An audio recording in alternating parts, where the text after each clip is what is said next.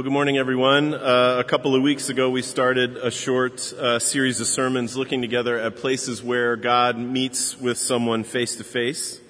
And this week, we're going to look at God's uh, clandestine visit with our father and mother in the faith, Abraham and Sarah. So I'm going to read from Genesis 18, verses 1 through 15 for us. That's printed in your order of worship, so you can follow along there. Uh, you can also follow along in a Bible, or you can just listen as I read from Genesis 18. And the Lord appeared to him by the oaks of Mamre as he sat at the door of his tent in the heat of the day. He lifted up his eyes and looked, and behold, three men were standing in front of him. When he saw them, he ran from the tent door to meet them and bowed himself to, to the earth and said, O Lord, if I have found favor in your sight, do not pass by your servant. Let a little water be brought and wash your feet and rest yourselves under the tree while I bring a morsel of bread that you may refresh yourselves. And after that you may pass on since you have come to your servant. So they said, do as you have said. And Abraham went quickly into the tent to Sarah and said, quick, three seahs of fine flour, knead it and make cakes. And Abraham ran to the herd and took a calf, tender and good, and gave it to a young man who prepared it quickly. Then he took curds and milk from the calf that he had prepared and set it before them, and he stood by them under the tree while they ate. They said to him, Where is Sarah, your wife? And he said, She is in the tent. The Lord said, I will surely return to you about this time next year, and Sarah, your wife, shall have a son. And Sarah was listening at the tent door behind him. Now Abraham and Sarah were old, advanced in years. The way of women had ceased to be with Sarah.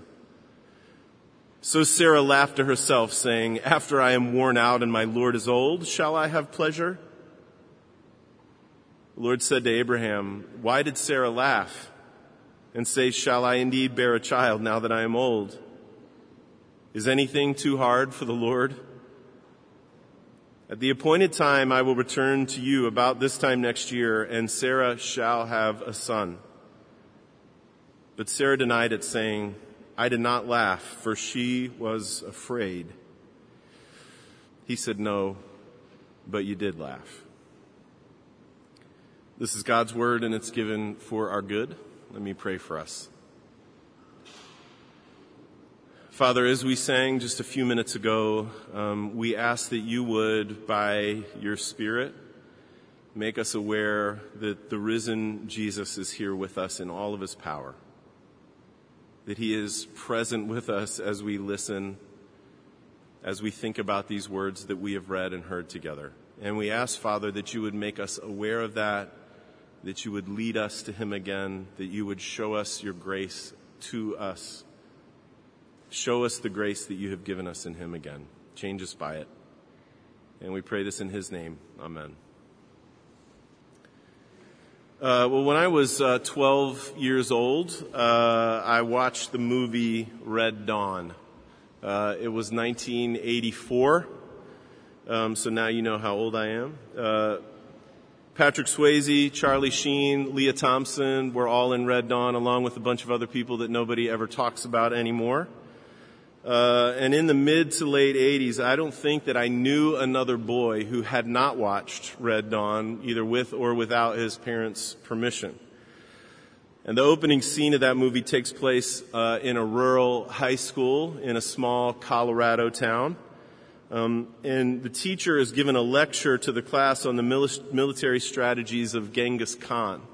All of the classroom is facing him, and behind them is this big row of windows that they can't see out of. And we can see out of those windows, and this lone paratrooper floats down out of the sky into the field behind the school. So the teacher stops lecturing. He slowly walks over to those windows, and that first paratrooper is followed by dozens and dozens of other military paratroopers who land in the field behind the school. And when you see that, your little 12 year old heart starts to race because you know what's happening. The Soviet army is invading the United States. Now I know what you're thinking. You're thinking, why would the Soviet invasion of the United States begin outside of a high school in rural Colorado? And I'm here to tell you that is irrelevant to a 12 year old. Completely irrelevant. Especially because five or six of these high schoolers, they escape into the hills above the town. They dub themselves the Wolverines. And for the next 90 minutes, they wage guerrilla warfare against the Soviet army before they die as heroes. I have to tell you, among the 12 year old set, uh, in the waning days of the Cold War. After Star Wars, this was the greatest thing that any of us had ever seen. we all secretly hoped that we could be Wolverines. So fast forward about eight years. I'm 20 years old. I'm with a bunch of my friends from college and we are heading out of town for the weekend. We start talking about renting a movie, watching something together, and somehow amid high fives and shouts of Wolverines, um, we end up deciding to watch Red Dawn together, which none of us had seen since we were 12 or 13 or 14. And you know what? Red Dawn was so bad that we couldn't even finish it. it was painful to watch as much of that movie as we did. And you know what else? Red Dawn had not changed one bit. It was the same movie we had seen we were the ones who had changed. And I think some of the pain of that shared experience came from coming to terms with that. What we had once regarded with wonder, what we had once regarded with awe had somehow become drained of that power. And now we set it aside with a dismissive laugh. And church, that same feeling looms heavily over that wildly beautiful moment in the story that we just read together. When Sarah is eavesdropping on the conversation and she hears the reiteration of a promise and a hope and a dream that she had once held so closely. Here was the promise. Sarah's going to have a baby. But now too much time had passed. Physically, for sure, too much time had passed, but too much had passed emotionally, and too much had passed for her spiritually. She had given up on that promise long ago. She did not believe that promise anymore. And so she did what we do when we want to kill off hope in our own hearts. She cynically laughs and world weary, she mutters to herself, and she spits out a line about old age and pleasure and dead dreams. This is, of course, just a split second before she realizes that she's been eavesdropping on God, and His presence becomes incredibly good news for her. And it is the same for us too, church. So we get the punchline to this story up front uh, because the narrator tells us right in the first line of this story that the Lord appeared to him. That is to Abraham, and as we see soon enough, also to Sarah um, by the oaks of Mamre as he sat at the door of his tent at the heat of the day. And the rest of this passage is just the slow unfolding of what we already know from the very beginning of the story that it is God Himself in the form of a man who has shown up that day. He's with two others, presumably who are angels, who also appear like men. This masquerading triumvirate appears during the hottest part of the day, while Abraham is trying to get a little shade under the front flap of his tent. It could not be any different than the first time God had appeared to Abraham. If you don't know that story, you can read it later in Genesis 15. There, this dark, foreboding dread falls over Abraham. It's the middle of the night, and the sky gets ripped open by this sight of fire and the smell of smoke, and these things mysteriously make their way through the carcasses of these dead animals, and you realize that's God. Anyone who had been around witnessing that, anyone who had seen that would have fallen on their faces in fear, would have become incontinent. But here, God is just a guy. Just a traveler going from this place to that place. He has hidden himself in the very ordinary, like we saw that he did with Gideon last week outside of that wine press. I don't know why God did that here, why he didn't appear again like he had appeared the first time to Abraham, but I do know that the obscurity of God in ordinary things is something that people like you and I should pay attention to. I mean, if you're familiar with the story of Scripture, you know, you know that this is certainly not the last time that God comes alongside someone quietly and hidden. Psalm 46 has this line that we like to repeat. We tell it to each other. We put it on the front of our greeting cards. The line is, Be still and know that I am God. And you hear that and it makes sense to your brain. But the reality is that we often live lives that are given over to endless series of distractions, staring into the devices that are stuck in our hands, always wondering about what that new thing is that's happening with somebody else we don't know or that's happening with some celebrity that we don't know. Jealously looking at pictures of places where we are not or of people who are with people with whom we are not. Wondering where the good party is. Wondering what a bunch of people we've never met might think about the place that we're going to eat dinner at next week trying to suss out what we should say on our social media feed about the latest political news so we don't look so gauche and inept. And on and on it goes in an endless scroll of infinite content. And it's clear.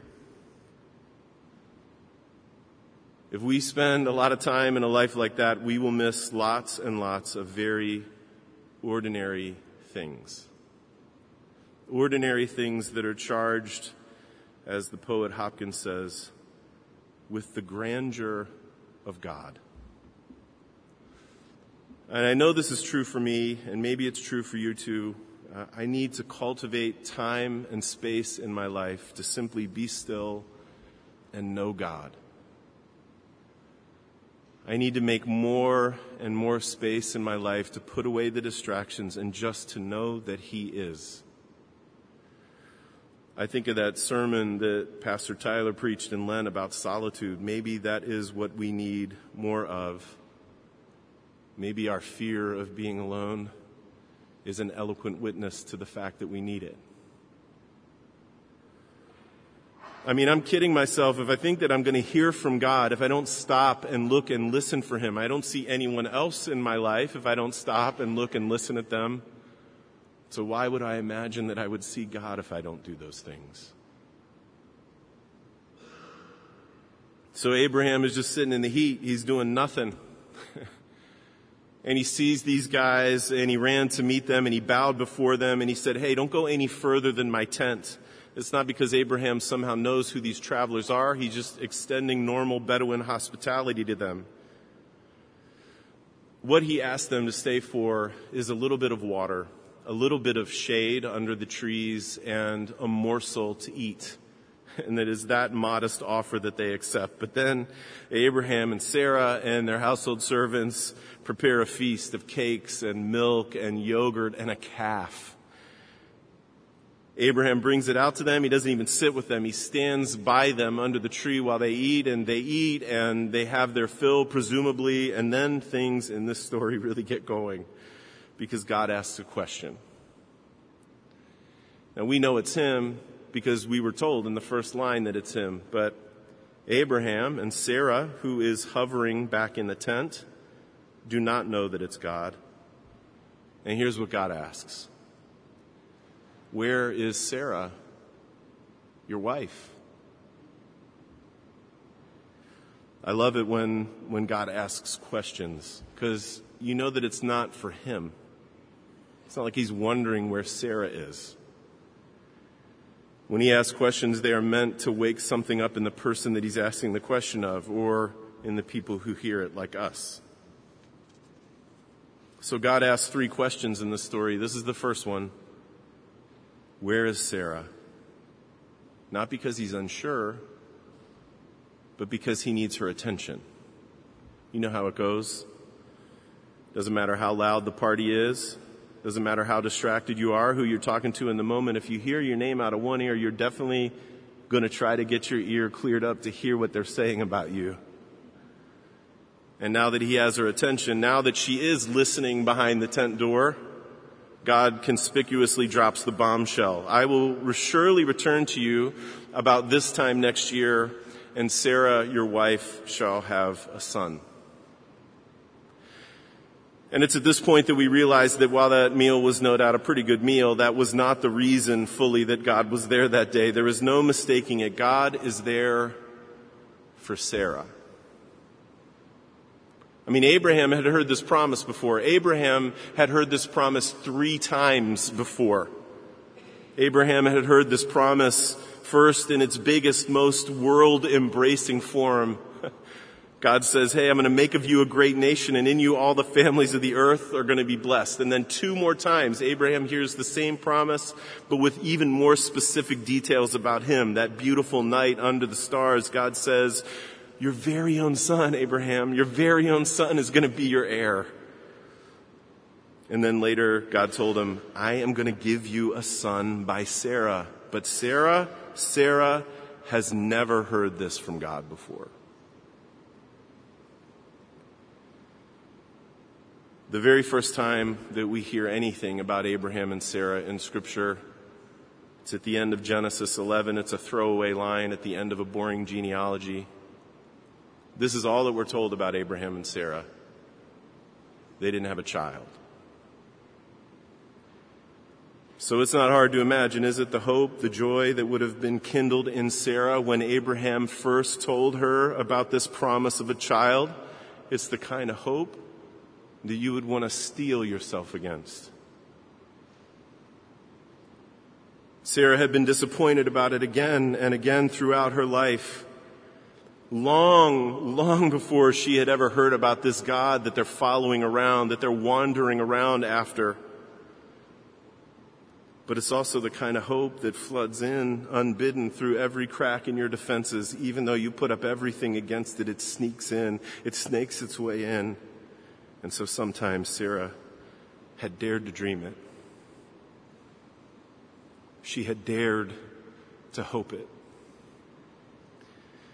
And now years and years have passed and nothing, nothing. Sarah's not dumb. She knows how these things work and she knows that for her it doesn't work. It has never worked and she is convinced, she has determined that it will never work for her. What had been a fond dream has now become this bitter disappointment to her. And to hear this guy outside of her tent, this guy who doesn't even know her talk like this, it's too much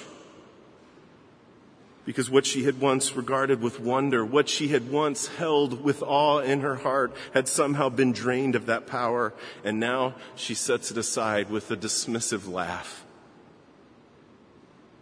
After I'm worn out, and my Lord is old, shall I have pleasure?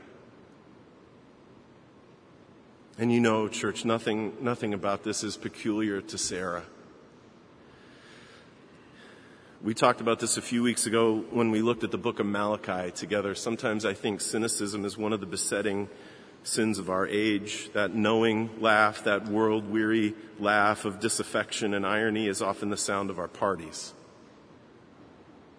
It's the sound of our workplaces. It's the soundtrack of our homes. We do it so much we don't even know why we're doing it anymore, but it's never changed. We sneer and we laugh because it is the quickest way to kill off the hopes that our hearts dare to have.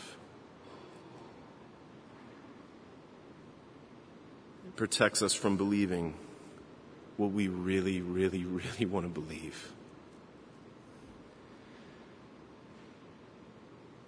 props up our fantasy, this delusional fantasy that we live under, that we have seen through everything, and we have certainly seen through God and he's not really to be trusted.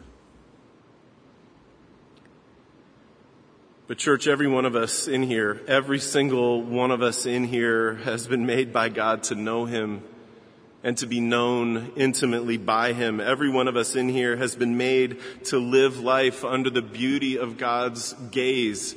Every one of us in here has been made to live under the healing care that He gives us, to live under the shine of His sustaining and forgiving grace. We have been made, church, every one of us in here, to live lives of deep meaning, to live lives of deep, deep purpose.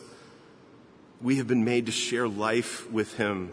And even the most irreligious here among us, even the one who says, I don't believe any of this stuff, knows sometimes, sometimes, that they are haunted, nagged by this beautiful truth that we were made for God.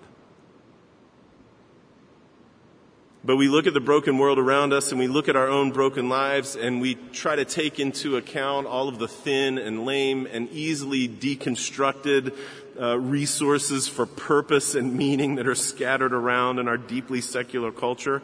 And of course, we just can't put the pieces together. Life doesn't work like it's supposed to work or like we want it to work. And so we kill off any last hope in our hearts. The only way that we know how, the quickest way, with the knowing laugh, with the irony, with the disaffected throwaway line. Just like our dear mother in the faith, Sarah. But this, um, quite literally, will not be the last laugh.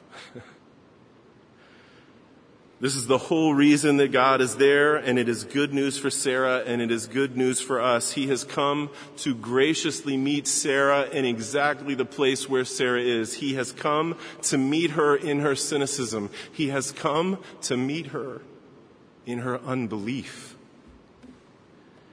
And so God asked the second question in this story Why did Sarah laugh?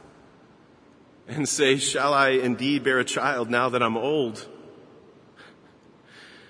And now, you know, as they say, the jig is up, right? Abraham and Sarah realize at once that uh, this is not just some traveler who randomly made his way by their tent that day. And as the wild fear is spreading through every last nerve ending in Sarah's body, God asks the third, the last question of this story Is anything too hard for the Lord?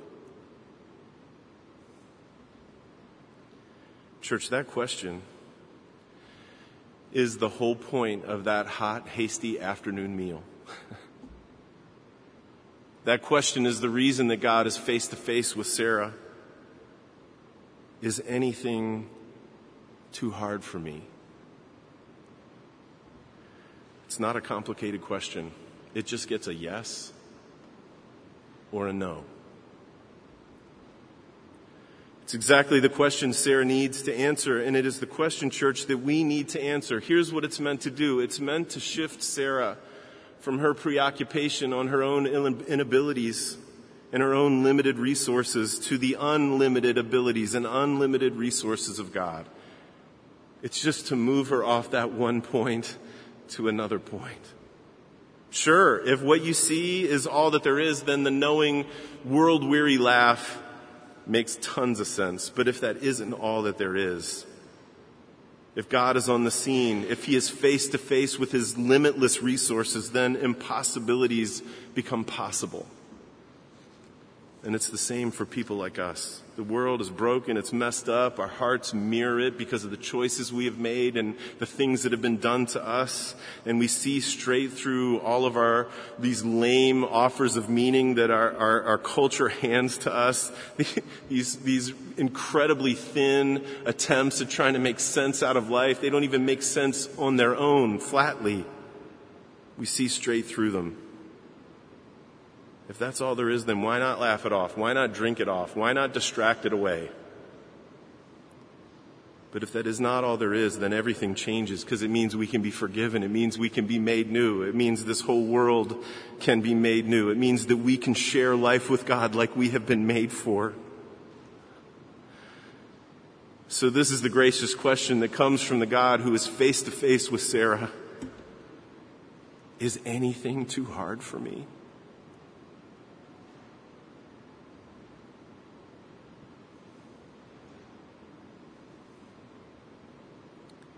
And we hear that. And it's not complicated. For me and you, it's either yes or no. To say, yeah, I think it is too hard, God, is to stick with the hope killing laughter, the world weariness, the disaffection. But to say, no, I don't think it is, is to enter for the first time, or like the prodigal, to re enter into the life of faith. And, church, in that life, we do not order our lives around cynical adages in the life of faith, we do not order our lives around some easily digested piece of ridiculous conventional wisdom. In the life of faith, we order our lives around the gracious life of the God of impossibilities. Is anything too hard for him? Well, the rest of Abraham and Sarah's story, and really honestly the whole rest of the story of God and his world, is the answer to that question. Abraham and Sarah, spoiler, have a son. they call him Isaac, which means laughter, by the way, of course. And that son is a pointer to the greater son of impossibility, who was born not to an older married woman, but to a young, frightened girl who's never been with a man a day in her life and she names him Jesus. That name means God saves, by the way, of course. And it's through Jesus' life and death and resurrection and ascension that the broken world begins to be remade. It is through his life and death and resurrection and ascension that our sins are forgiven and that we are restored to the life with God for which we have been made. It is through his life and death and resurrection and ascension that things that are impossible are made possible. Is anything too hard for him? I love how the story ends. Sarah is like we would be so terrified. and so she dissembles and she says, I, I didn't laugh. But God does not blow up at her for lying. he knows her frame. He is there for her. And so he responds with a knowing, smiling line of grace. Well, you did laugh, Sarah.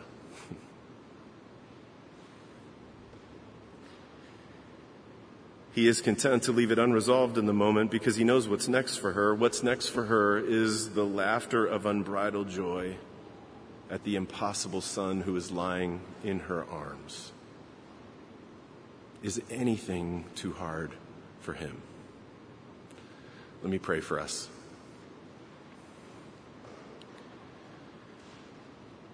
Father, we ask that you would help us to believe this to believe that the answer is no, nothing is too hard for you, to believe it. Use whatever means you have at your disposal, whatever you need to in our life to get us to the place where we absolutely believe that's true and live out of the truth of it. Show us preeminently in the life, the death, the resurrection, the ascension of your Son that there is absolutely nothing that is too hard for you, that you have reconciled the world to yourself through him. Father, help us to believe that for our good and for the good of the broken world around us. And we pray this in Christ's name. Amen.